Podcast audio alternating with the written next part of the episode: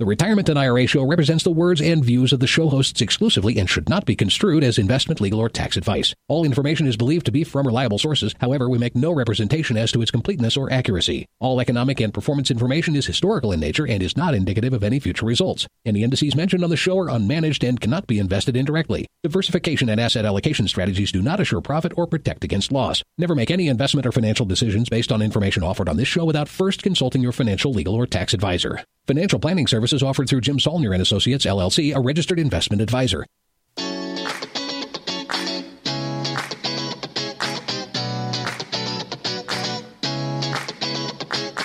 This is the Retirement and IRA Show coming to you from beautiful northern Colorado. Join us as certified financial planner Jim Saulnier, as well as Colorado State University finance instructor and certified financial planner Chris Stein, teach you about IRAs, 401ks, annuities, Social Security, pension plans, and estate planning in a fun and enjoyable show. Whether you are listening live in Colorado or streaming from their website or iTunes podcast, Jim and Chris want you to know that they're available to help you plan for your retirement. Just visit their website at jimhelps.com. That's Jim, H E L P S.com, and click the Meet the Team button on the homepage. Now, here's Jim and Chris with today's show. Well, welcome to the Retirement and IRA Show EDU edition for this week. We've got uh, new topic today, is what I understand. This uh, topic today um, prompted by a listener email. So, uh, prompted a much deeper conversation than just a question to be answered on our Q and A show. So, uh, Jim has his hands on such an email, and rumor has it that it involves the buffered products or buffered ETFs that we've discussed in the past. Um, and actually, they're not necessarily ETFs, by the way, but uh, so I guess the buffered product is a better description of it because it can come in various forms. And um, he felt, uh, Jim felt that it was a good enough question that uh, we could bring it on the EDU show, and hopefully many of you uh, others find it interesting as well. Is that my cue? That's your cue today. Excellent, excellent. Chris and I have been talking literally, I think, all day so far. It's gotten a little tedious, actually. It has. It has. I, I, I must admit that. I'm uh, getting a little sick of hearing your damn voice. this is Tuesday, folks, and Tuesday we plan as a team here at the firm. I think longtime listeners know that. Um, no one individual advisor generally makes a specific recommendation to the client unless it's someone like Chris or I, and we kind of are certain of our answer. But other than that, we all plan as a team. So we have been in team meetings literally all day, and now it's about three fifteen on Tuesday. I haven't even eaten lunch yet. I tried to eat a soup, but I didn't Uh-oh. get it all finished. Did you eat lunch? Are you set? No. You eat lunch but either? Are okay, you setting so us up so for uh, crazy talk? Like, well, no, I can blame it on crazy talk. I have hunger pains now. My my brain was not well fed today. So I had a banana for breakfast, but uh, half a can of very lousy tasting. I like homemade soups. I make my own soups. I had a can of Progresso. I mean, it's okay in a pinch, but it's no way near a homemade soup. And uh, it is a kind of chilly, snowish day today. Very minimal snow from Colorado standards, but it was definitely a soup day, not a salad day. So I tried to eat, couldn't, folks and I've been chatting with Chris literally, I think, for the past six hours. So this will make seven, and I think he and I will be for a, a well-deserved break from hearing each other's voice for a couple of days at least, uh, as we we go forward. But welcome to the EDU show, where we kind of dive deep in. And this question, when it came in, uh, I when I first read it, I thought, "Oh God, I can do a lot of EDU shows on this." But I think we're going to limit it to two. And it's not just going to be about buffered products, because he also talks about fixed indexed annuities. He also talks about where do you use these things in a retirement plan. So he captures the essence of a lot of things that I want to make sure listeners understand, uh, because it has to do with retirement planning. And everyone is different. Everyone listening to my voice right now, we all have different voices. We all look different, talk different, act different your retirements are all different. So, what might work for someone may not work for you. With any product, whether it's an investment product, an insurance product, a banking product, doesn't matter. Any product that you may be using to help fund your retirement or help ease your retirement, the, the spending in your retirement, help ease the spending in your retirement. Any product that you may use may be appropriate for you and not for someone else. Don't try to contort your situation to have one of these products fit or work because it sounds cool or it sounds like the new kid on the block and you want to just, oh, wow, that thing sounds pretty cool. I want to put one of those in my portfolio. So I do want to begin with that. And because we are talking investments, folks, um, well, let, let Chris chime in. Let him get his voice in here. Because we're talking about investment, folk, uh, Chris, what do we want everyone to also realize on these next two shows that we're going to be doing? Well, the, what we're talking about here is really just uh, educational because I think these products are not something that's well known by folks.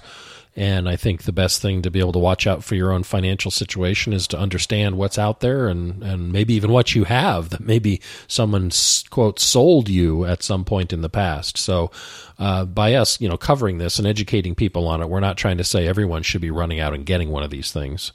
Um, I, you know, even in our firm, when we do use them, which is um, not um, all the time, certainly, uh, it's in a very specific case uh, or a couple specific niches that they they kind of satisfy as part of our particular process. So uh, just always remember that this is just this isn't a promotion certainly of these products. It's just a hey, these things are out there. They're kind of confusing, uh, fairly new, and uh, you know this is. Uh, uh, kind of what they're all about, and you know, as you investigate what's appropriate for you, maybe uh, this education will help you in that assessment. Exactly. We are not making a recommendation to buy and sell any investment or any insurance product for that matter, because this gentleman in his question, as you'll hear in a minute, ties fixed indexed annuities into this discussion. So we're not making any specific recommendations to buy, to sell, to hold. We're just saying here is some education. Here's how we see these being used Here's how we have used them at our firm. You decide on your own. We're going to make every effort to talk about the pros and the cons of, of everything that we chat about. But before I even read his email, and before I would even jump into telling people there's, there's something all through my career when people would want to chat with me about investments. And it's one of the reasons why my firm has never led with asset management. We have always led with financial planning. Because I believe passionately in a simple saying. I don't even know anymore if it's a saying that I came up with or if I heard it somewhere. But for decades, I've been doing this for 24 years. For at least two decades, I have been saying, how can I or any financial advisor tell you what to do with your money until I first know what your money has to do for you. I think I came up with that, but I have no idea. And and if I didn't, kudos to whoever did. Yeah, uh, to to your credit, this particular one, when you first mentioned it to me years ago, you didn't um, divulge that it came from someone else, and I've always understood it to be a creation of your own. So, uh, could. I, I, think it is. I mean, it's yeah. something that I would say, but I don't want to take credit for coming up with someone if someone right. else came up right. with it. But yeah. it always rubbed me the wrong way. I've shared with people, and this all ties into where I'm going, folks. So bear with me. I shared with you how I came up with my approach to retirement planning, and and the the whole uh, X-rated him, not X-rated, R-rated. God, X-rated, R-rated hypnotist. Yeah, I was going to say the story just took another turn. the story just got real interesting now on that hypnotist. Uh, he was an R-rated hypnotist, folks. But I shared with you how I question everything and how Frank Santos, the hypnotist at the time, got me to understand that, and that's never changed. And when I got into this as a career, and it was all about sales, and it still is to a degree about sales. Oh, it irked the hell out of me when I would be questioned by the office manager and then the OSJ when you had to show who you met with, what happened, what did you quote unquote produce, what assets are coming into the firm. This is for the short few years, folks, that I worked as a broker. I hated it. And I hated it because how could I take someone's money, moves some, move someone's money from investments to, to me if I don't know what their investments have to do for them first? And I've never lost sight of that. So when we get into this question, I'm going to break it into two parts. The first part today is I want to try to explain where you would use any type of buffered product, whether it is going to be a buffered exchange traded fund, a buffered unit investment trust, a buffered structured note, which I have never talked about on this show, or a fixed indexed annuity, which we have talked about on this show, but which is a buffered product. And they've been around for a very long time. The brokerage industry started offering the brokerage versions of what fixed indexed annuities have been doing, I'd say over the past decade, maybe 12 years or so. Some longer, some companies much less. But it's growing in popularity, and you're starting to see more and more of them. And because of a perfect storm of higher interest rates and higher stock market volatility, you're starting to see cap rates or the amount of appreciation you can enjoy. They're called cap rates. They're, listen to this two shows we'll do. It'll all make sense to you. Cap rates are getting at very reasonably high and attractive levels. Years ago, I knew about these products years ago. Three, four, five, six years ago, we weren't using them. The cap rates, the amount of growth you might be able to earn wasn't, in my opinion, significant enough to make me excited to use them.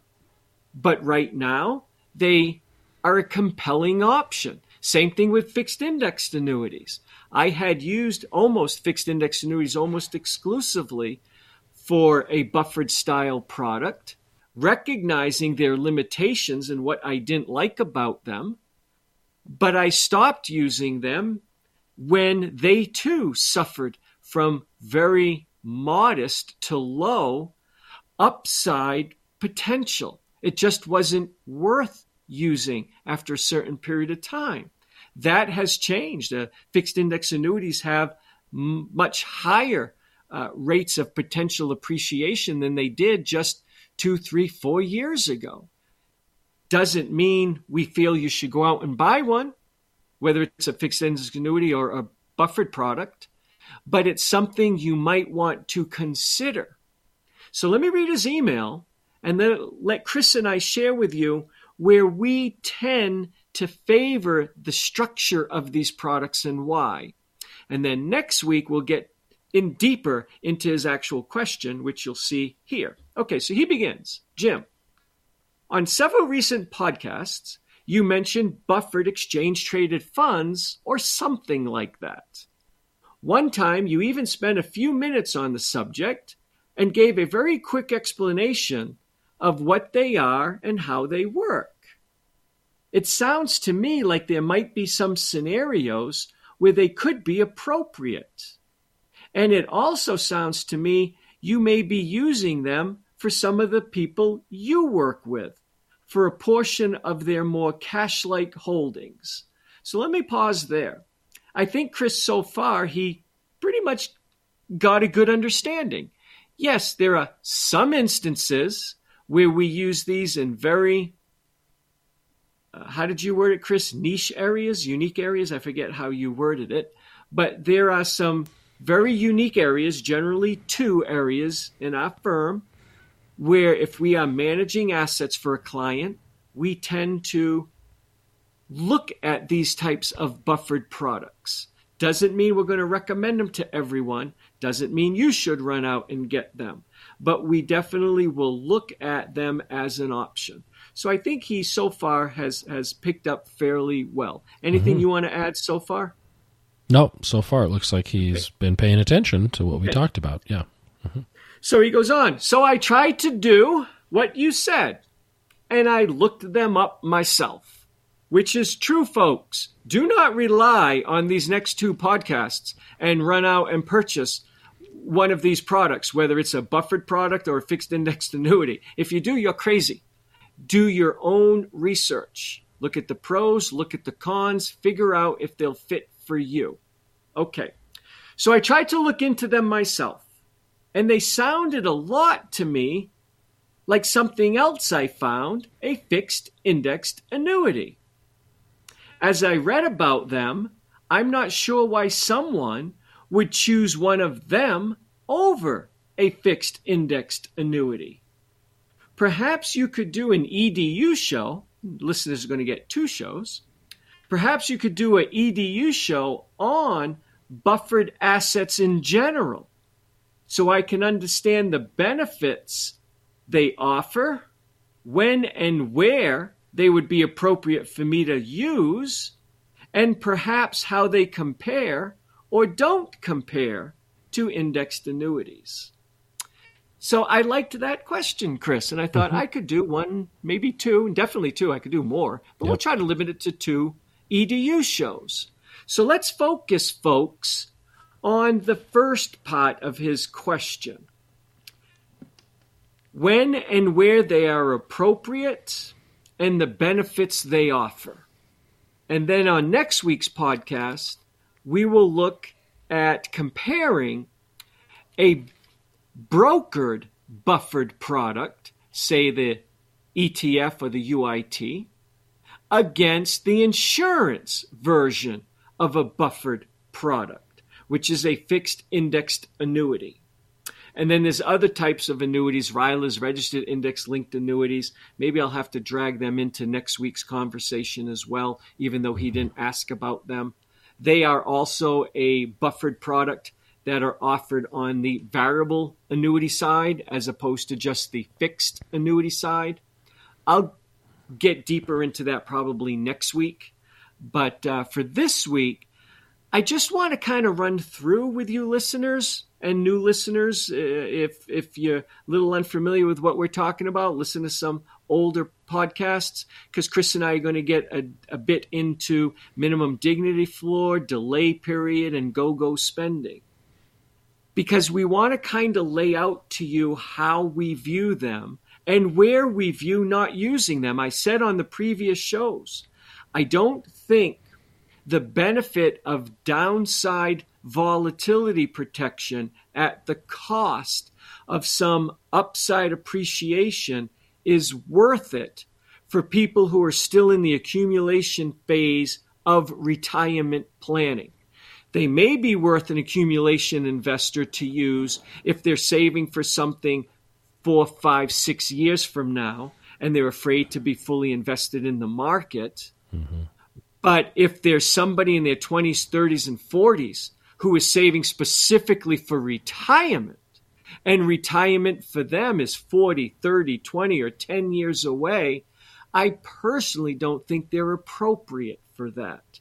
So keep everything in context. Just because you might like the way some of these sound doesn't mean they may be appropriate for you. I, I personally think in the accumulation phase, market volatility is a buying opportunity for people, not something to shield yourself from, but something you should participate in with buying when good investments are down. So I do want to add that bit of clarity. Anything you want to add before we jump into a little of, of what we mean by the MDF delay period and go go period, where we kind of see these being used? Mm-hmm. Uh, no, that I think that was a pretty good setup, and it's. I'm glad we're going to attack this in two shows because I don't think we could cram everything into one. No, not especially if I involve RILAs, uh, which are uh, even a newer annuity than fixed indexed annuities, um, and the buffered products. But anyways, we'll I'll probably do that next week. Alrighty. So let's get into, uh, as he said, understand the benefits and when and where they're appropriate. So let's talk about the benefit first, or what they're intended for, their intended investment purpose, which ostensibly is the quote unquote benefit of them. Because once you understand what they're trying to do, you can understand where in a retirement distribution portfolio they fit in. Okay. So, what do these products intend to do? Whether you're looking at a buffered exchange traded fund, a buffered unit investment trust, or a fixed indexed annuity, which uses the s- similar option trading strategies, all three of those products are designed to limit your downside loss in a particular investment tied to a reference asset. And let me change my word investment to product because a fixed indexed annuity is not an investment, it is an insurance contract. So I got to be careful, Chris, or, or I'm going to try my best not to conflate the two. A fixed indexed annuity is an insurance product. You, your money is never invested. Right. There is no risk of principal loss a buffered ETF or a buffered UIT is an investment, even though it employs trading strategies similar to the insurance product. It is a legitimate investment. And it's subject to all the disclosures and the, the mm-hmm. um, prospectuses and uh, offer documents yeah. that any investment regulated by the 1940 Act are going to be subject to. Yeah, which is a key to, difference because there's no entity yes. guaranteeing the principal on one of these buffered products, whereas there is an, an entity, the insurance company, that with the right annuity will guarantee, will make a promise to you to protect your principal. Exactly. So one is an insurance product sold under a contract. The other two are investment products sold under a prospectus and regulated by the 1940 Investment Advisors Act. So keep that in mind, folks. Okay. So, what is the intent of either product, the brokered buffered or the insurance product? The intent is to tie your investment to a reference asset. The most common reference asset is the Standard & Poor's 500. However, many buffered products on both sides of the aisle, the insurance side or the brokerage side, offer indexes or reference assets is the technical term, offer reference assets beyond the S&P 500. You can find them tied to the Nasdaq. You can find them tied to the Dow. You can t- find them tied to the price change of gold. You can find it change uh, to real estate, uh, some foreign indexes like the Morgan Stanley Far East Asia Index. You can find them with a lot of different reference assets.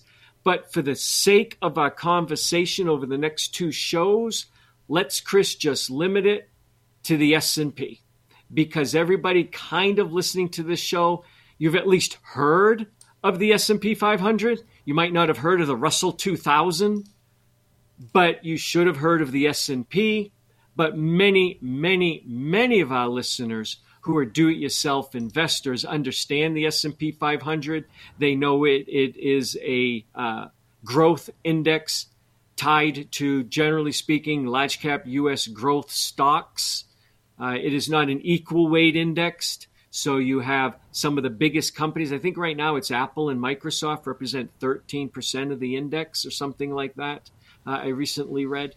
So, uh, of course, there are indexes you can get that are equal weighted, where all 500 companies are owned equally, uh, but the S&P 500 is definitely not an equal weighted index. So keep that in mind. Anyways, we're going to use S&P 500 as our reference asset for the next 2 days. So what are the product providers trying to do?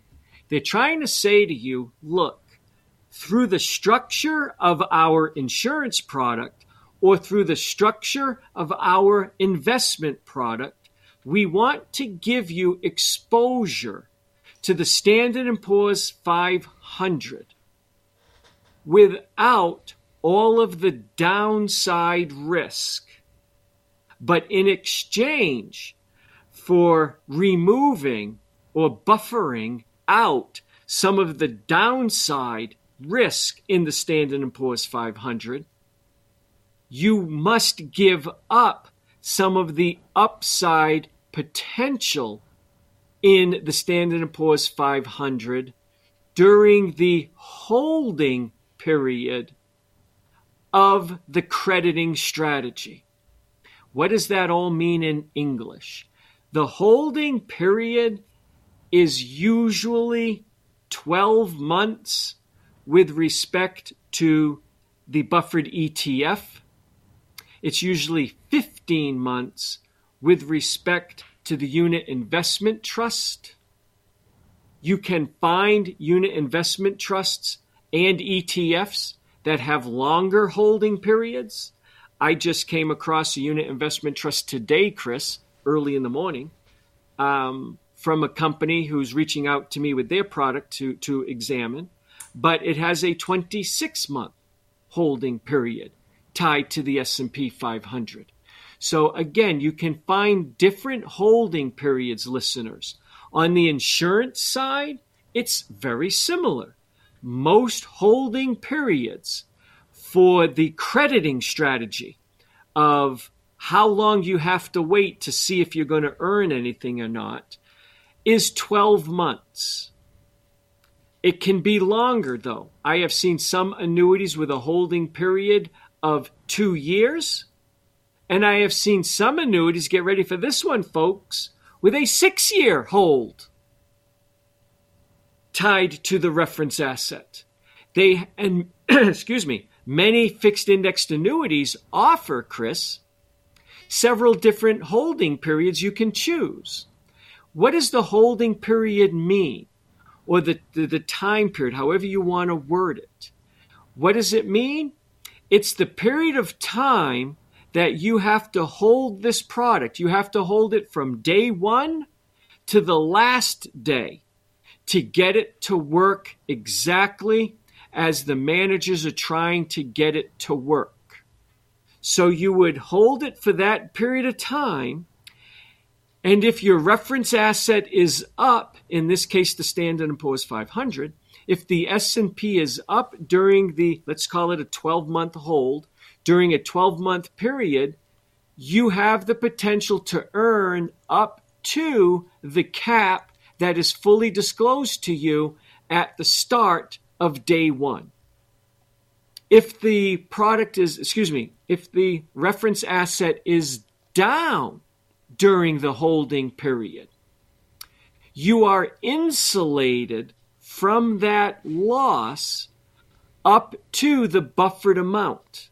So if you bought a 20% buffer on the downside, that particular buffer on the brokerage side would only protect you if the reference asset, in this case the S&P 500, is down less than 20.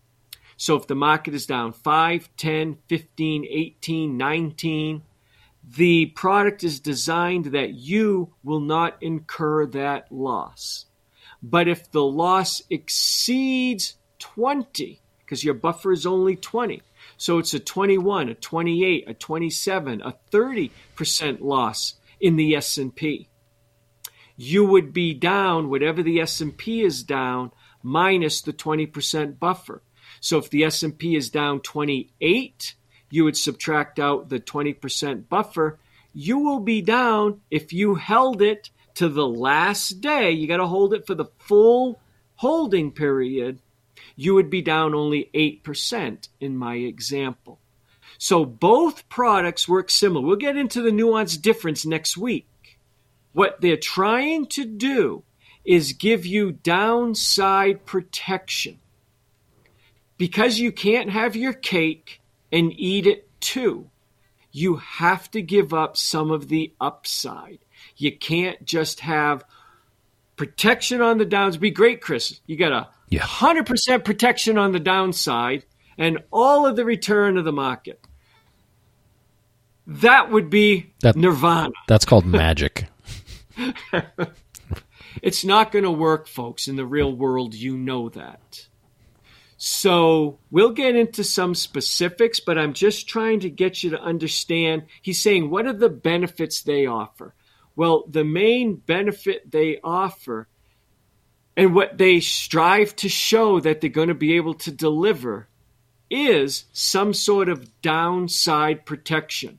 That's the aim. Nobody comes to you and says, Oh my God, I just bought this wonderful investment, or I just invested in this wonderful insurance, pro-. not invest, I just put money in a wonderful insurance product, and they're only going to give me uh, X percent of the return of the market. Isn't that a wonderful thing? People would look at you and say, well, What the hell you want to buy something that's not going to give you the whole return for?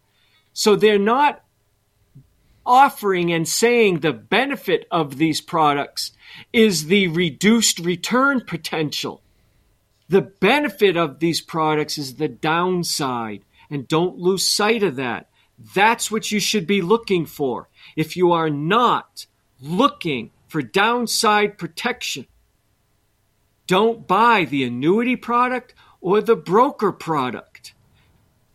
They are not saying that's what sets them apart. That is not the oomph you are buying. That's not the aim. The aim is you need or want limited volatility, but you don't feel like having full principal protection. You don't want to put the money in the bank and get whatever the banks are paying. You want to try to get a better growth potential than a bank, but you are primarily looking for downside protection, not necessarily upside growth. Do you think I explained that okay, or do you need yeah, I to think add so. No, clarity I think anywhere? I I think that was I think that was pretty clean for someone who hadn't had lunch.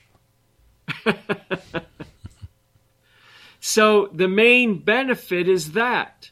Then he asks, where do you kind of fit them in and use them?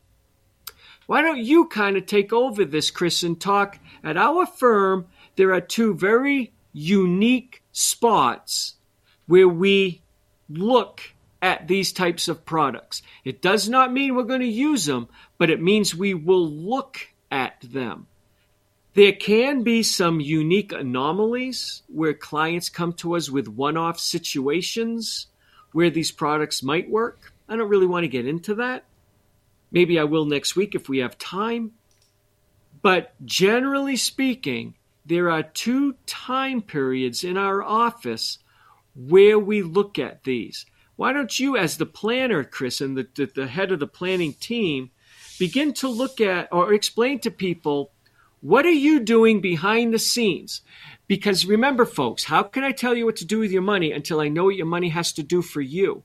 Before we invest money for a client, unless they're a new investment management client and they're waiting for Chris to work his magic and they bring their assets over to us and people don't have to. If you're a new listener, we do not have to manage client assets to get our retirement plan.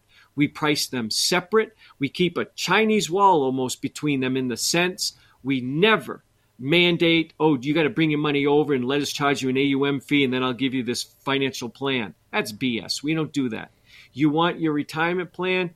We give you a retirement plan. We give you a fixed cost. Here's what it'll be.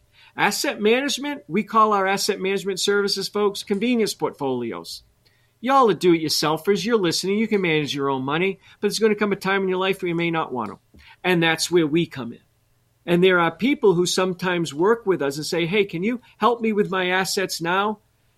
And they want a plan, but as longtime listeners know, we've been closed to new plans for quite some time. So we can work with those people to a degree, but we always tell them once your plan is done, once your plan is done, we're going to get some more specific numbers from Chris and his team, and we are going to rework what we put in place for you. So, Chris, what are you doing and what calculations are you doing and which ones uh, the two in particular do you feed to us that we on the investment side are saying ooh these could be potential buffered numbers well, I'd say in a nutshell, what uh, the information that we're looking for out of a retirement projection is a timeline of needs, essentially trying to figure out what you're talking about, Jim. What does the money need to do for you? Well, you need this at this time. Looks like you're going to need some of that at that time. Uh, this is a lifetime need every single year. You know, growing with inflation is, is a type of need. So it's really a timeline of all these different needs. And then if it's a need that, um, um, you know happens at a specific time that leads us naturally into talking about how to position or place monies to satisfy that need now that might be way too like 30,000 foot view for some people, but that's kind of essentially what, what we're doing the projection for is to identify these needs when they're going to happen. Because in our view, uh, when you need the money and for what purpose, those are the two main variables that determine the appropriate place to put the money. If it is soon, you have no real risk capacity. If it's real long from now, um, you have a lot of risk capacity. If it's for something uh, less important than others, we'll call it discretionary, or or uh, you know a, a, like to do, but different than I need to put food on the table. Uh, that's where we determine kind of what it's needed for that can have an influence on this as well. You're not going to treat maybe dollars for fun in 10 years the same as you would dollars for minimum dignity floor in 10 years. So that's what I mean by when is the money needed and for what purpose. Sometimes the timing and the need coincide where it makes sense to have money that has some upside potential but is for something important enough or near term enough that we need to buffer the downside. We need to uh, reduce the chance that the rug could be pulled out from under us. It's not something necessarily appropriate to just put money in the bank, right, where you've got downside protection there, but you really have no reasonable upside potential. Uh, and that's where other alternatives come in. So it's just another kind of combination of the when do you need it and how worried are you about the downside that can guide. And then there's also another little twist I'll throw in there that sometimes the numbers tell us one thing, but your, the client's emotions tell us something else.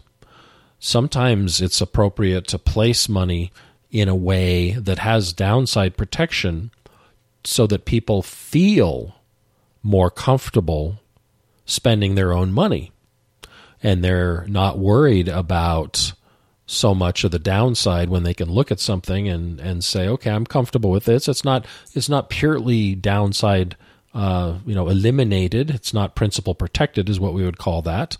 But I'm okay as long as you give me some insulation here. I'm not going to emotionally react so much that it derails my intentions during that critical go go period. So that I talked a little longer than I intended, but I think that tells the story of kind of what the retirement projection does to feed into what might lead uh, Jim and the investment team to uh, start talking about these things. Right. So, what Chris is saying and what, what he did aptly describe, but what I want people to think of again, and I think one of the, I think we've done a lot of good podcasts, but one that I really think we should probably do again is the show called The Opposite, where I referenced a, a, a, famous Seinfeld episode where George did the opposite of everything and just wonderful things happened to him. But it was unique in the sense, and why we called it The Opposite Show, is we wanted to point out to everyone in retirement, your financial life is literally the opposite of your entire accumulation years.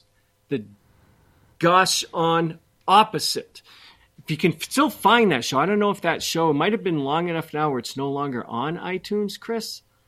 Um, if you can find it, I definitely would listen to it. Uh, if you can't, we should probably do that show again uh, or a similar show to it. So, where am I going with this? Most investment advisors in an accumulation portfolio, they're just going to ask you, what is your risk tolerance? They may even give you a risk tolerance questionnaire. And there's several companies out there that purport to be the best risk tolerance questionnaires. Uh, a lot of them now uh, give risk numbers, and they're going to tell you what your personal number is and the number of your portfolio, and do these numbers match? And that's all wonderful during the accumulation phase. I, I, still don't understand why anyone in the accumulation phase should even have a risk tolerance. You, if you're 40 years from needing your money and it's specifically retirement dollars only, we're talking, you should just invest in a very aggressive manner and very sound, well diversified aggressive investments and just let the markets do what they do over long periods of time.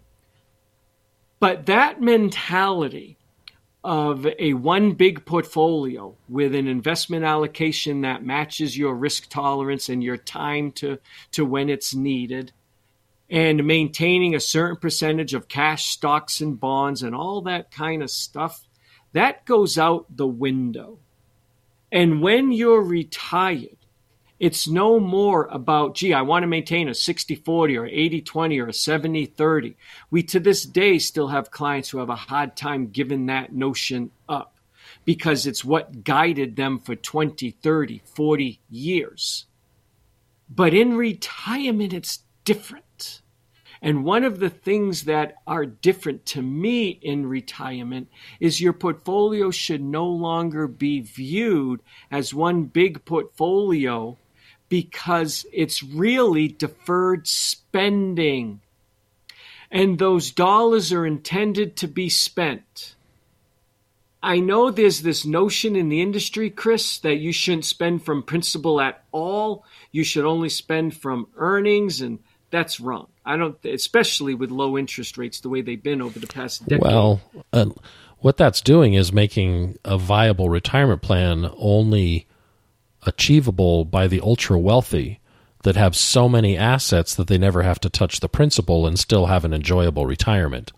Most of us are not in that position and won't likely be in that position, but we're somewhere in the middle. We have enough money to retire and do things, but we're going to have to actually use some of the money that we've accumulated to do that. We can't just live off of and enjoy the earnings only.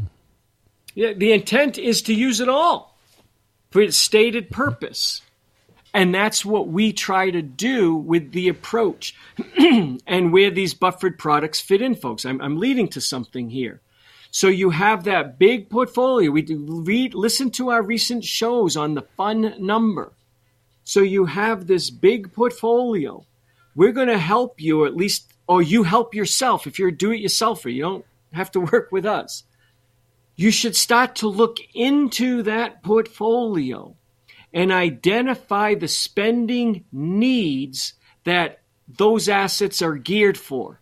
And if you listen to our fun number show, the very notion of creating a see through portfolio, which is done through what I call positioning, which is breaking your portfolio into different positions the position is a noun, it's a part of your portfolio. Positioning is the actual act of breaking your portfolio into different positions earmarked for their stated spending. Each position needs to be invested appropriately. You should know, in my opinion, my humble opinion, people can disagree and have other approaches to retirement.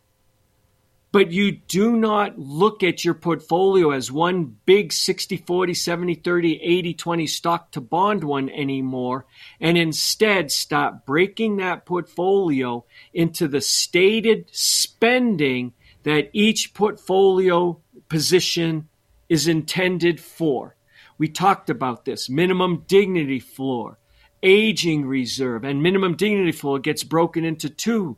Minimum dignity floor delay period, minimum dignity floor post delay period, aging reserve, guaranteed inheritance, a buffer, not in the same context we're talking with these buffered products, but a buffer or reserve position for the unexpected things that are definitely going to happen that you can't even foresee. Each of those positions are a separate investment strategy. And by having a see through portfolio and by doing the verb, the action, positioning, you will start to create your individual positions. And the last position left over after all those other items are taken care of delay period MDF, post delay MDF, aging reserve, guaranteed inheritance, buffer, and quote unquote other for people who have unique needs that don't fall into those categories. The dollars remaining is your fun number.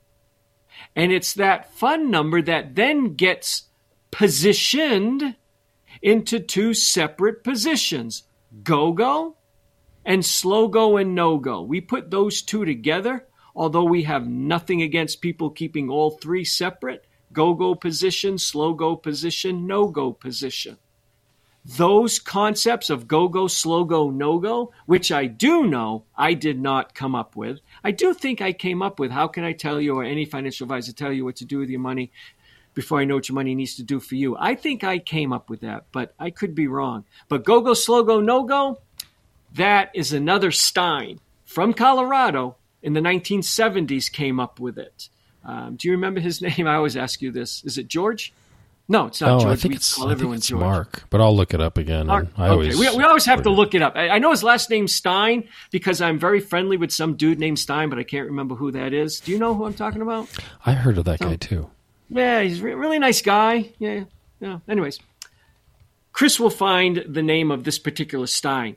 We believe passionately in his approach go, go, slow go, no go, but not for all of retirement, just for fun. We think minimum dignity floor expenses don't go through a go, go, slow go, no go phase. And certainly aging and guaranteeing inheritance don't go through those phases. But fund spending, folks, you will have a go, go phase and eventually a slow go. We are not doing nearly as much. And a no go phase, we are not doing much at all, if anything.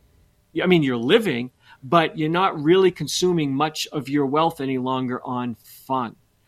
So, what we look for with that see through portfolio, we get the position numbers from Chris's team. That's where I'm going with this. So, we get what their minimum dignity floor delay period is, their uh, post delay period, their aging reserve number, their guaranteed inheritance. We start to get these numbers from Chris's team. Sometimes they have all the numbers for us, sometimes they don't. And on the investment side, we have to work with clients to get the last few numbers nailed down. And then when we see on the investment side a delay period minimum dignity floor shortage and go go fun spending, that's what triggers us into thinking a buffered product may be appropriate, with may being the operative word here. Why does that trigger, folks? Well, it triggers because in retirement, again, if you believe in my concept of the opposite, and one of the things when managing a portfolio in retirement that's the opposite is cash flow. During the accumulation phase, you're just putting money in. But in a distribution phase, you're consuming your wealth. And as Chris rightly pointed out, few, if any people, have so much wealth they can live off of all their income from that wealth, never touch the principal, and cover all of their expenses, both minimum dignity floor and fund. We do run into people like that. We call them unicorns, but it's not because their assets are so big, it's because they have amazing, amazing pension benefits. And it's usually when the husband and wife were high earner, generally government employees with amazing government pensions. They're few and far between, but we do have mm-hmm. unicorns. Mm-hmm. So follow again, folks, the concept of what we're trying to do here. Rather than one big portfolio. And I don't know where you would use a buffered product in a big portfolio. I suppose an accumulation advisor could figure that out for me, but it's it's nothing that I ever thought of using because to me in the accumulation phase, you're not spending yet, you're not taking negative distributions. I want as much growth as possible. Maybe in a transition portfolio where you're getting ready to move into retirement, these products might be used. I'll, I'll concede that. But I'm talking here a pure distribution portfolio. I'm not concerned anymore with the dogmatic approach of an investment policy statement that says I will have 60% in equities, 40% in bonds, and of my equities, 12% will be large cap growth, uh, 3% will be emerging market stocks. And you can get accumulation investment advisors giving such extreme investment policy statements as that. And that might work well during an accumulation phase. It fails miserably in a distribution phase. And that's because when I can look at a client's portfolio and, and we've used 2.8 million in the past. I know that got us into trouble. Let's just use that again in this example, Chris. If I'm helping someone manage assets now and I see a $2.8 million portfolio, I need to literally see through that portfolio. I need to see in it. And what are those dollars designed to do? I get that from the numbers in Chris. And when I see him showing me a delay period MDF shortage and a go go shortage, those folks represent negative cash flows, immediate negative cash flows. Long term minimum dignity floor shortage, or what we call post delay shortage, that may not be needed for 10, 12, 15 more years. Aging reserve hopefully isn't going to be needed for well into retirement. Guaranteed inheritance, that's only after you die. I, again, I'm hoping that's a very long time into the future. Even slow go and no go, long time into the future. But when I see Chris tell me there is a delay period MDF shortage of X amount of dollars and a fun number of X, and then of course the client breaks the fund into go go and slow go and no go. So when I see the go go fun number, those two numbers in my mind, from an investment standpoint, folks, represent negative cash flows the delay period MDF is going to be consumed. And I'll have Chris in a minute explain why he can get so accurate. We talked about this before, but it's appropriate today. How he can get so accurate numbers for me on the investment side, where I can actually be shown by Chris here's what they need in year one, here's what we expect them to need in year two, here's what they expect to need in year three. And he can walk me through the entire delay period with an actual dollar amount that gives us, as we create a spending ladder and we create it with uh, items that will mature, uh, whether it's a, a fully liquid uh, ETF uh, tied to, say, uh, ultra short term bonds, whether it's specific T bills, one that matures in two years, three years, four years, whether it's MYGA annuities that mature in three years, four years, or five years. We can get really specific numbers from Chris that he'll explain to you in a minute. But don't lose sight of the fact that the idea is for you to see into your portfolio during the delay period, which Chris will define in a second. And those dollars represent negative cash flows. It's the opposite. It is money that's going to be coming out. So we have to give those from an investment standpoint what we call principal protected, principal protected risk capacity. That is key. And delay period MDF dollars are part of that. So we have to protect those dollars, principal protected risk capacity. Same thing with GoGo. And this I'm going to give Chris credit for. When he started working with me and I started sharing with him my idea of retirement and my approach to it and how I despised a safe withdrawal rate, and a Monte Carlo projection. Chris rightly pointed out he didn't care for Monte Carlo either. But he didn't care for it because he said it pays that traditional retirement planning. And if I explain this wrong, Chris, please chime in. I don't want to attribute something to you that if I misunderstood. But he always shared with me, at least I think he did, that he didn't like it because it always concentrated too much on running out of money and and dying with nothing but no one is paying attention with dying with too much and not spending enough. And that lent, that belief of his that he shared with me helped formulate our approach as we went forward. Fund number never existed when I first hired Chris. But after working with him and realizing that, yes, that too is correct, it's not all about running out of money, running out of money, running out of money. It's not spending enough. I had always identified minimum dignity floor and prioritized that with secure income. But I never felt the same need for fun that evolved. So now when we see fun number, Chris and I place an undue emphasis on that and especially go go. We want you to die with no go go money. You can die with slow go and no go, but I want you to enjoy your go go phase. And we want to help you look into that hypothetical 2.8 million in my example here and identify, see through the spending on minimum dignity floor, aging, inheritance, buffers, and reserves Get that cloudiness out of the way so you can see fun. And when you identify fun, we work with you to identify the go go percent of that fun number. And it's that go go that we also ascribe a principal protected risk tolerance. Because on go go spending, it's emotional on minimum dignity floor delay period, it's sequence of return risk. But there are two risks we are trying to manage.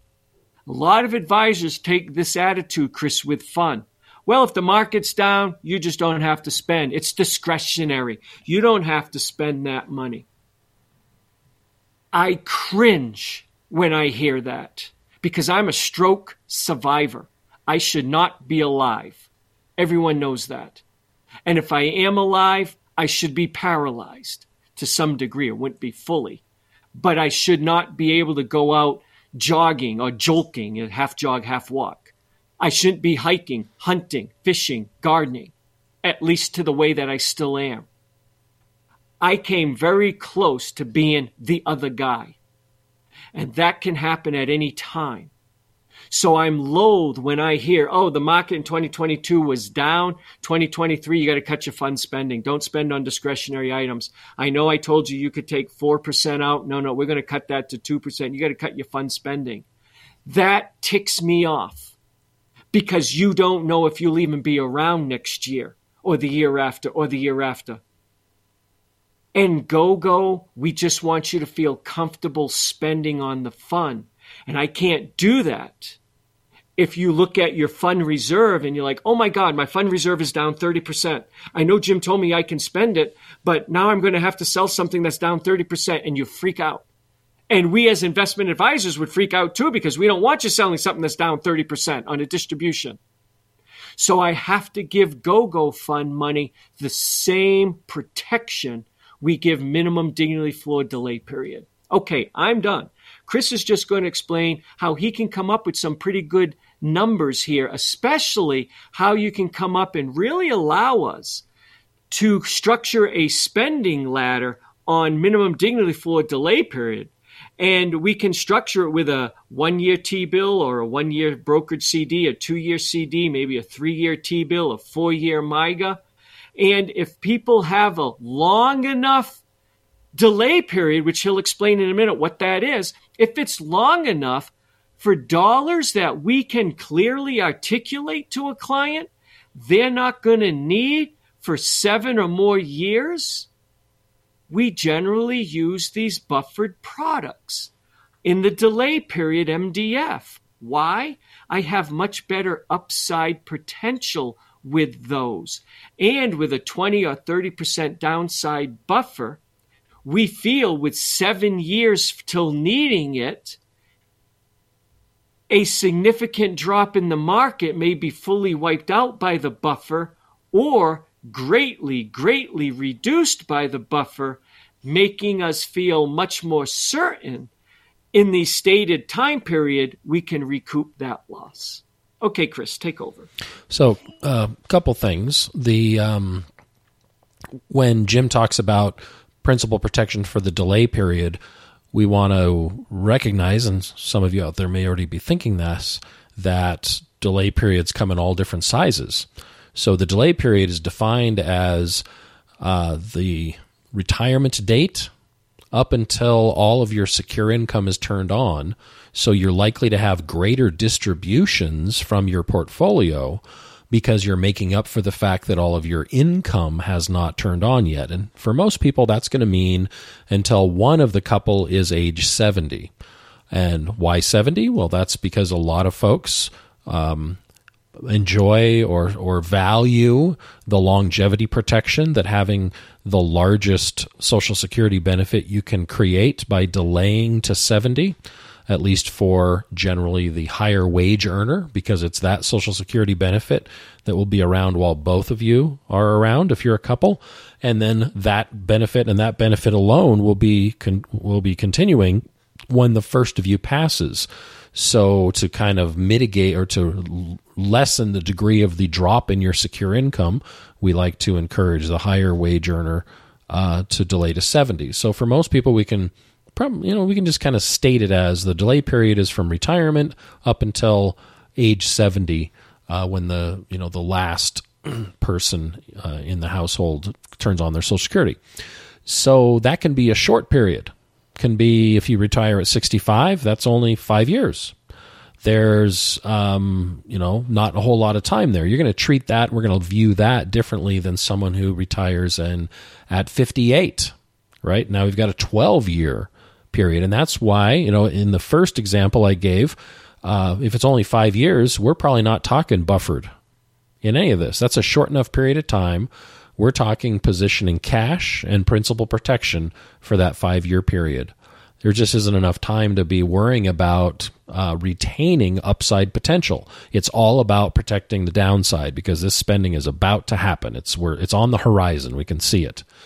12 years out, you might fall into the category that Jim described, where we've got, you know, a long delay period. And so it would be inappropriate to use fully 100% principal protection because we'd give be giving up, in our opinion, sometimes a, a, too much upside potential. And that's where these buffered products uh, can at least be considered. Not that everyone will like them or want to do it that way, but that's where they kind of fit in the delay period where we can come up with the number for the needs is we spend a lot of time gathering tons of information from clients about what their spending behavior is and we identify very clearly what the minimum dignity floor expenses are in any given year uh, factoring in the transition from you know pre 65 to post 65 transition onto medicare. Uh, we build in assumptions for expenses that maybe not they don't happen every year so people tend to forget about them when they put them into a budget. We try to make sure we're considering everything uh, possible and adding little cushions here or there so we come up with a uh, what we believe to be a very reasonable estimate for what your minimum dignity floor expenses are moving forward. And it's that data that can feed right into the when is this needed and and uh, we already know it's super important covering the minimum dignity floor and that allows uh, Jim and his team to kind of build the spending ladder, right? Build the what is going to supply the resources for that spending, uh, because we've got a pretty clear picture of when you know how much is needed and when. So that's what feeds back into uh, into Jim.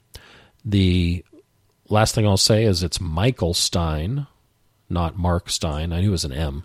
Michael Stein uh, the book um, where he put forth this idea of go go slow go no go was a book called The Prosperous Retirement, uh, published in 1998.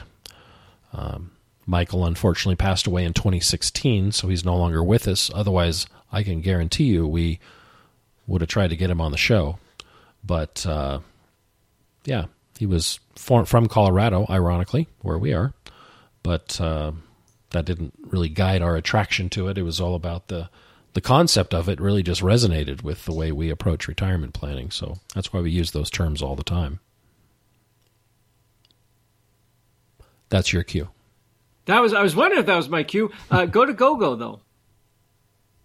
Oh, the go-go spending, yeah. Yes, so the, the go-go, because you, you, did so, a good job. He did a very good job. The, the the one thing that, that I will add, what what Chris literally feeds to us though, because he gets the data out of his his analysis, and all you do it yourself is with your spreadsheets. You probably have this data as well. If you identify food, utilities, transportation, housing, and healthcare, uh, he gives us the dollar amounts already inflation adjusted when we manage, if we're doing it for people, when we manage delay period MDF shortages, Chris gives me the already inflation adjusted dollars that they're going to need, um, whether it's year one, two, three, four, and five, or is the other one all the way up to 12 years. So I have it mapped out. Now, as clients update their analysis on a regular basis, those numbers may change, obviously, but that allows us on the investment side and we put exact dollars in. We do not discount down, is what I'm getting at. In order to build a little extra protection, we put the inflation adjusted spending dollars already. So uh, out of the 2.8 million, if we say it's going to take 600,000, that's the actual dollars adjusted for inflation that you are likely to spend and that way, any growth on those dollars, because in principal protected, especially years ago when I was doing this, mm-hmm. and principal protected paid nothing, how could we discount down and assume a one, one and a half percent growth rate up? So we just use pure inflation adjusted mm-hmm. dollars already.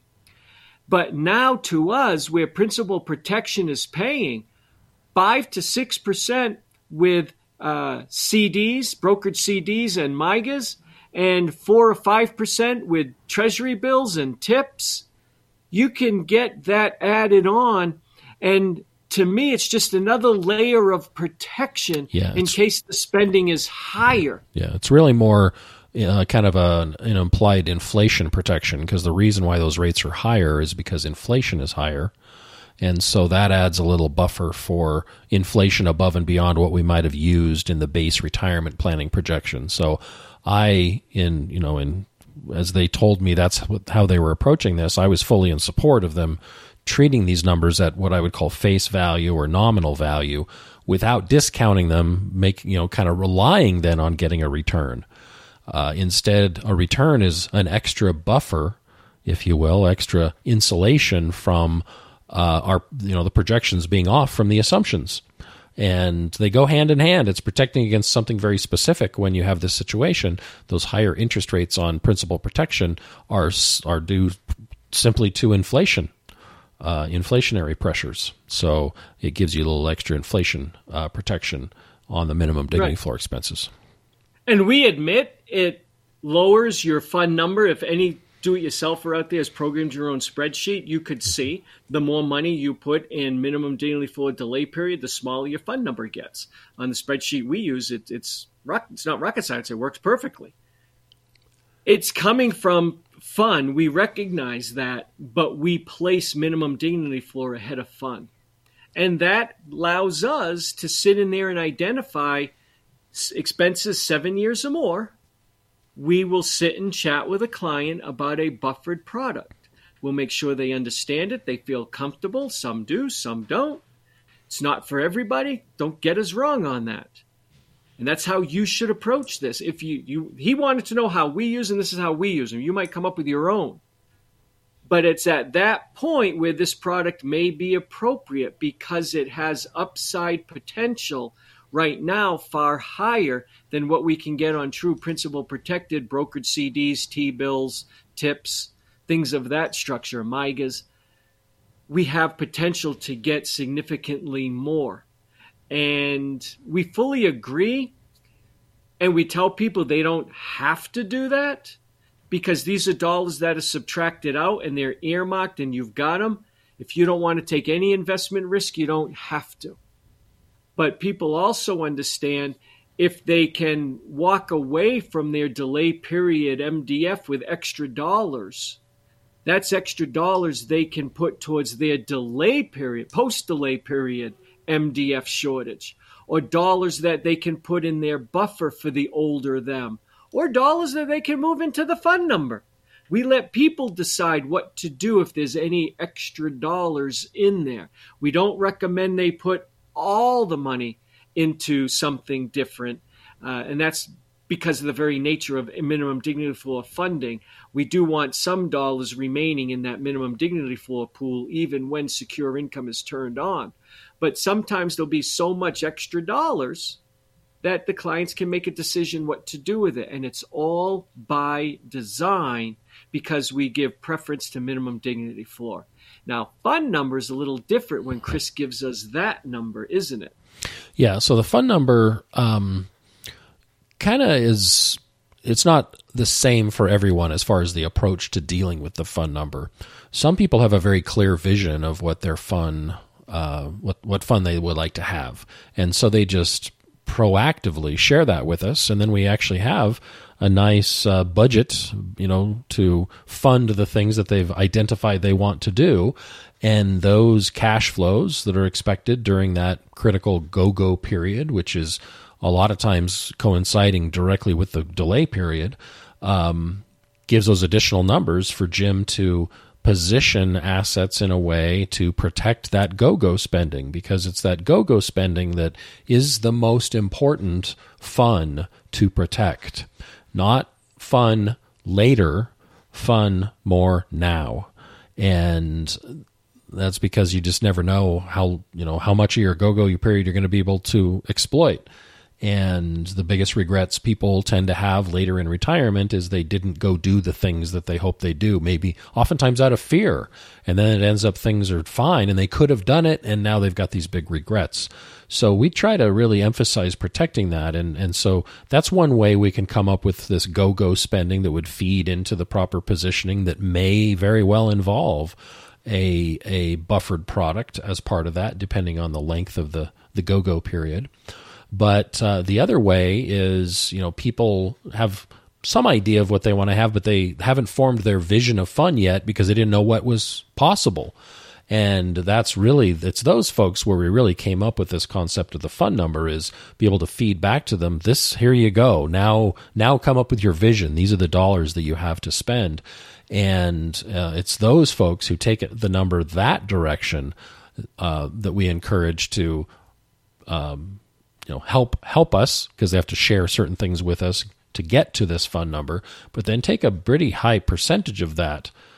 65 70% of that is is pretty common and dedicate it to the go-go spending and so that means the dollars for fun over your lifetime about 70% of that pool we're going to position so that you can spend it comf- confidently during that go-go period and you know that would play a part then you know some depending on the length of the go-go period that's going to matter as to how it would be properly uh, positioned. But um, you know you can see that we we don't just treat the minimum dignity floor with an eye for protection. We're also leaning hard into protecting that go-go spending as well. Exactly. And it's for the reason that we shared with you we think traditional retirement planning, especially a safe withdrawal rate probability statistic projection, unnecessarily constrains spending on fun early in retirement when you need to do your fun because you don't know when something will change. So, how does that tie into the buffered product in the go go phase? Well, let's just say that the, the go go out of the 2.8 million let's just say the uh, fun number came to 1.2 million and they want to spend 800,000 in go-go and 400,000 in slow-go and no-go. Just walking you through that. What would we do there with that 800,000 and where does a potential buffered product, whether it's the insurance product or the brokered product fit in? The first thing we do and the first thing you have to understand, we don't limit our clients to a stated withdrawal amount on fund spend your 800,000 as fast as you want. And I jokingly, when I did this, when I was doing the deliveries of the plans, I would jokingly say, and, and if anyone's listening who had a plan delivered, you probably remember me saying something to the effect of, your go-go fun number is $800,000. You can spend it as fast or as slow as you want. You can spend it in one day if you want or one year. It'll be a hell of a good year but it's totally up to you if you want to do it. And people would laugh. No one's going to spend 800,000 in a year if that's their entire go-go budget. But in theory, that's what you could do. In practice, it's not what you're going to do. So where we begin on the investment side, so as you guys are trying to figure this out on your own, you do it yourselfers, or if you're working with a financial advisor, and you're trying to give that financial advisor, investment advisor rather, uh, direction on how to invest your assets. One of the first things we ask people is in a perfect year during your go go phase, not in your 70s and 80s, in your slow go and no go, and your early 70s could still be go go, although clients have anecdotally shared with us, usually around 73 to 75, they're slowing down. But during the go go phase, we ask people not what you're going to spend every single year. That's impossible to figure out. We ask them one simple question. In a perfect world, in your go go phase, what could you conceivably see as being the maximum amount of money you could spend in any given year? Not every year. We are not looking for a yearly budget. I just want to know. Some people, Chris, just will tell us that there's no way we're going to spend more than 30,000 on fun. Never. Just I just don't see it. And others, we had one recent, 175,000. That was what they felt in the go-go phase they could conceivably in the perfect world see them spending in a particular year. Not every year, but in that one year where they're just living it up. Why do we ask that?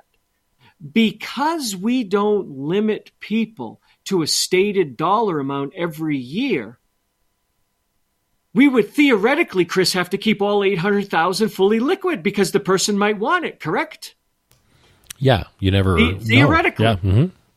Theoretically.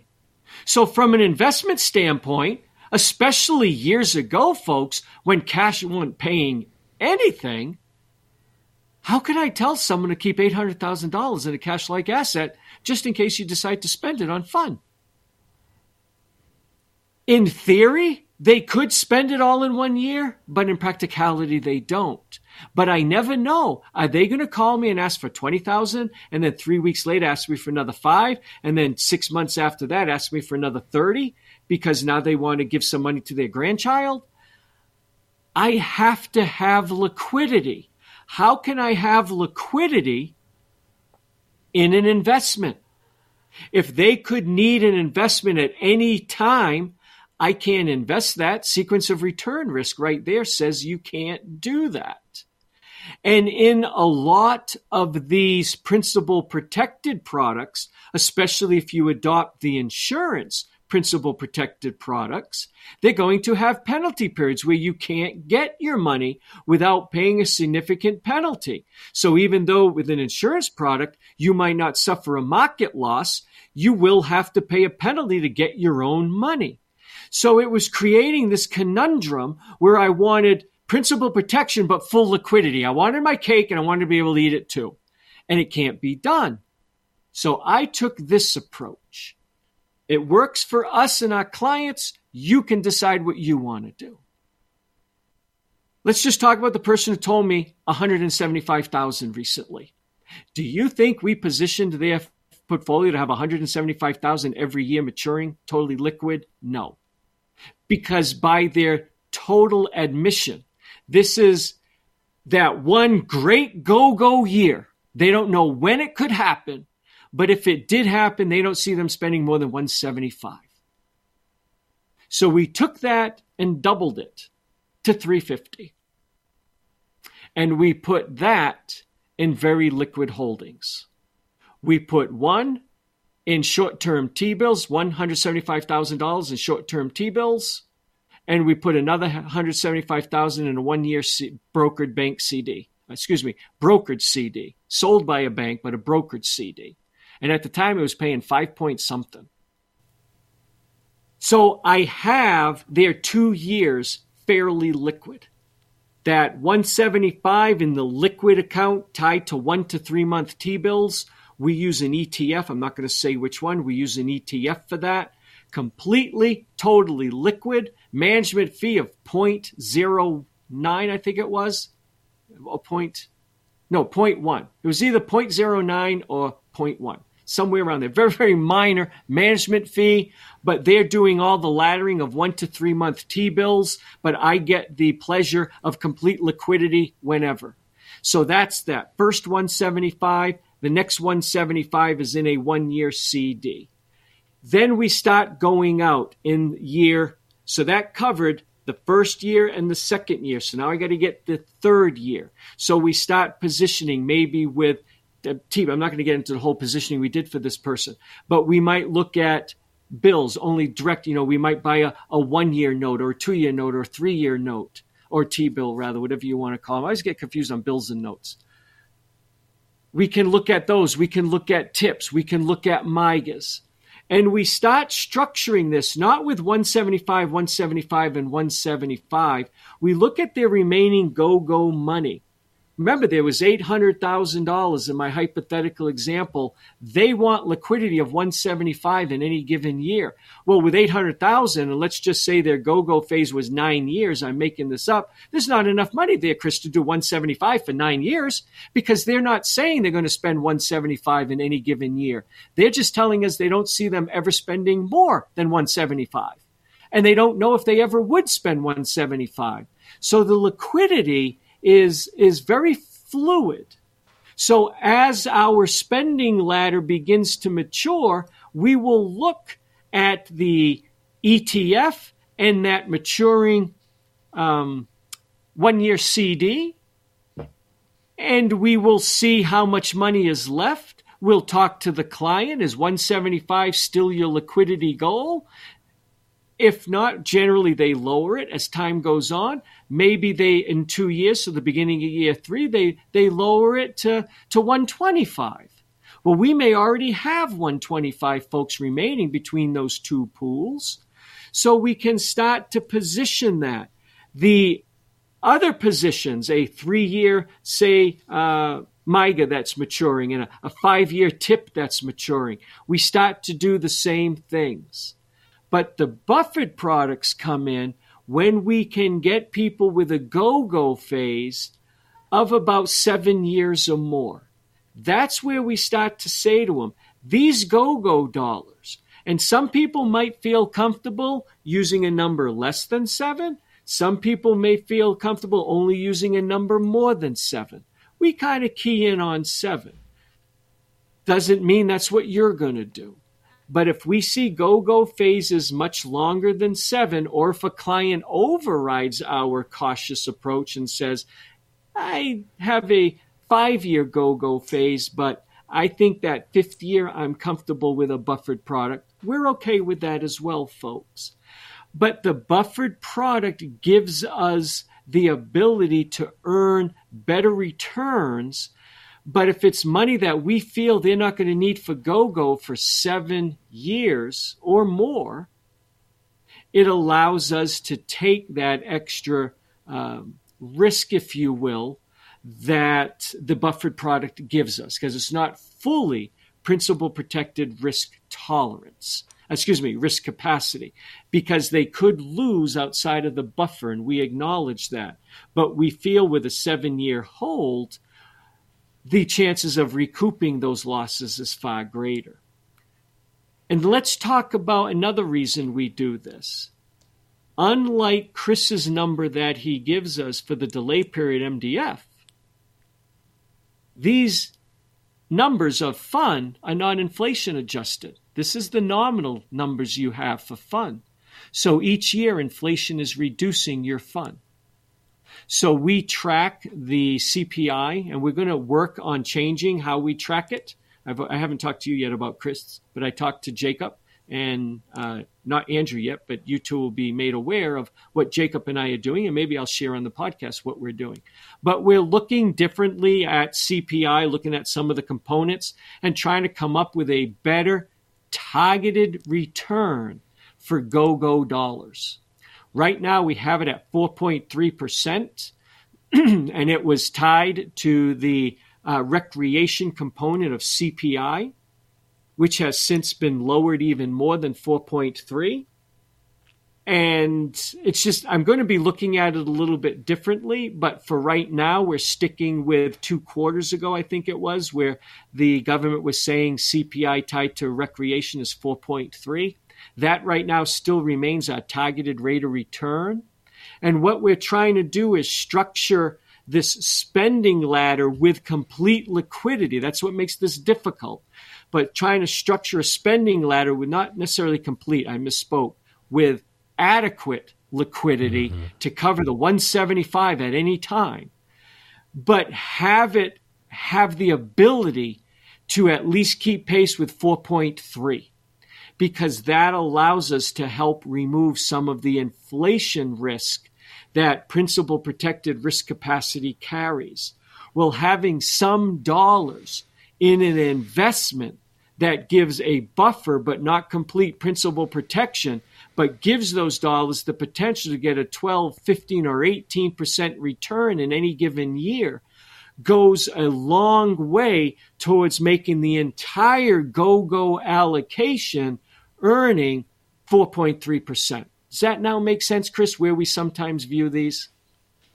Yeah, I think so. It's again, it's you know very specific cases where the the time horizon matches up with the uh, importance of covering the need, um, and you know it's kind of about balance. It's not it's not like um, before when we talked about principal protection. It kind of if you limit your world to just that or risky assets, it was quite a shift when you went from principal protection to taking on full risk, you know, and then having to mitigate the risk by an asset allocation.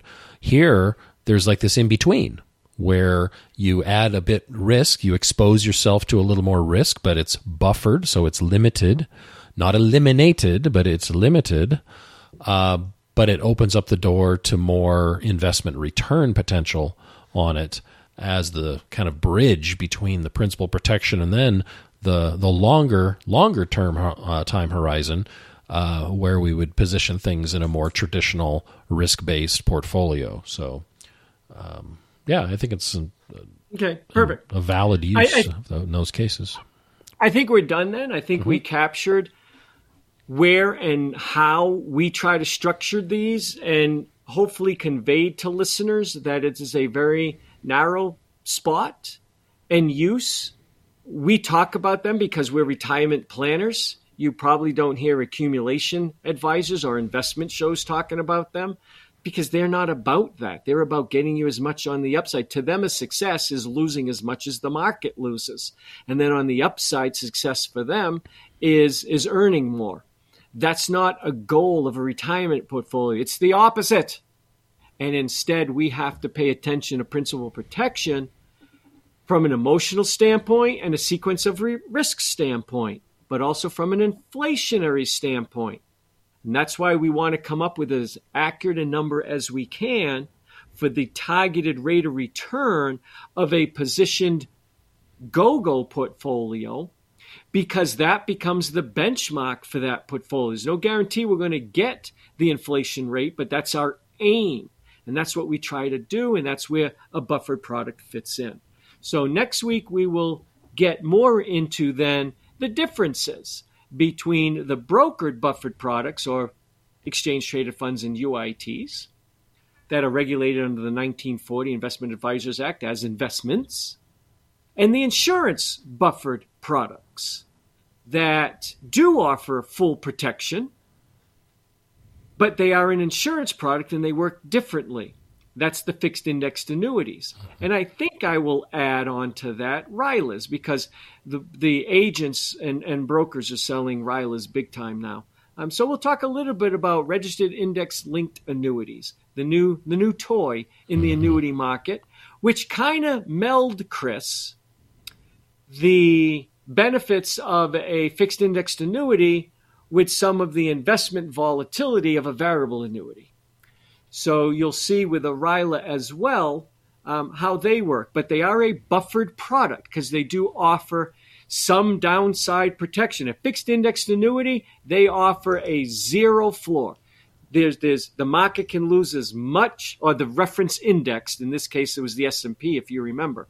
But the reference index can lose as much as it wants. But in a fixed index annuity, zero is your hero, as the industry likes to say.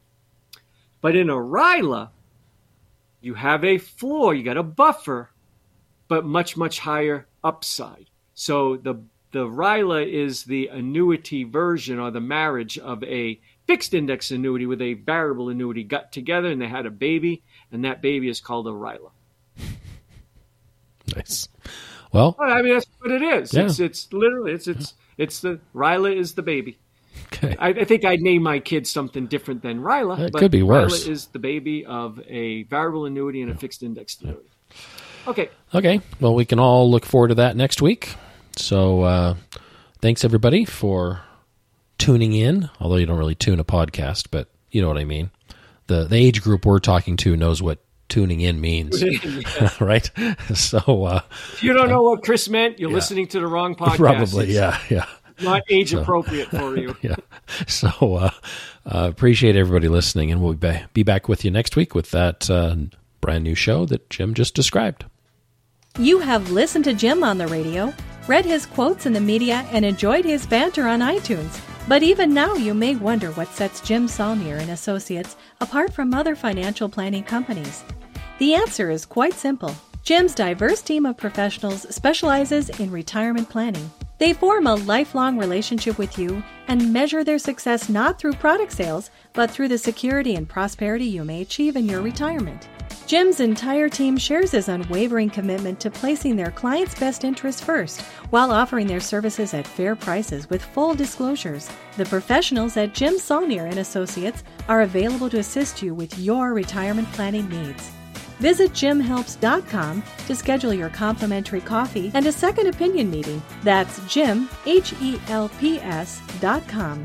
Or call 970 530 0556. The Retirement and IRA Show represents the words and views of the show hosts exclusively and should not be construed as investment, legal, or tax advice. All information is believed to be from reliable sources. However, we make no representation as to its completeness or accuracy. All economic and performance information is historical in nature and is not indicative of any future results. Any indices mentioned on the show are unmanaged and cannot be invested indirectly. Diversification and asset allocation strategies do not assure profit or protect against loss. Never make any investment or financial decisions based on information offered on this show without first consulting your financial, legal, or tax advisor. Financial planning services offered through Jim Saulnier and Associates LLC, a registered investment advisor.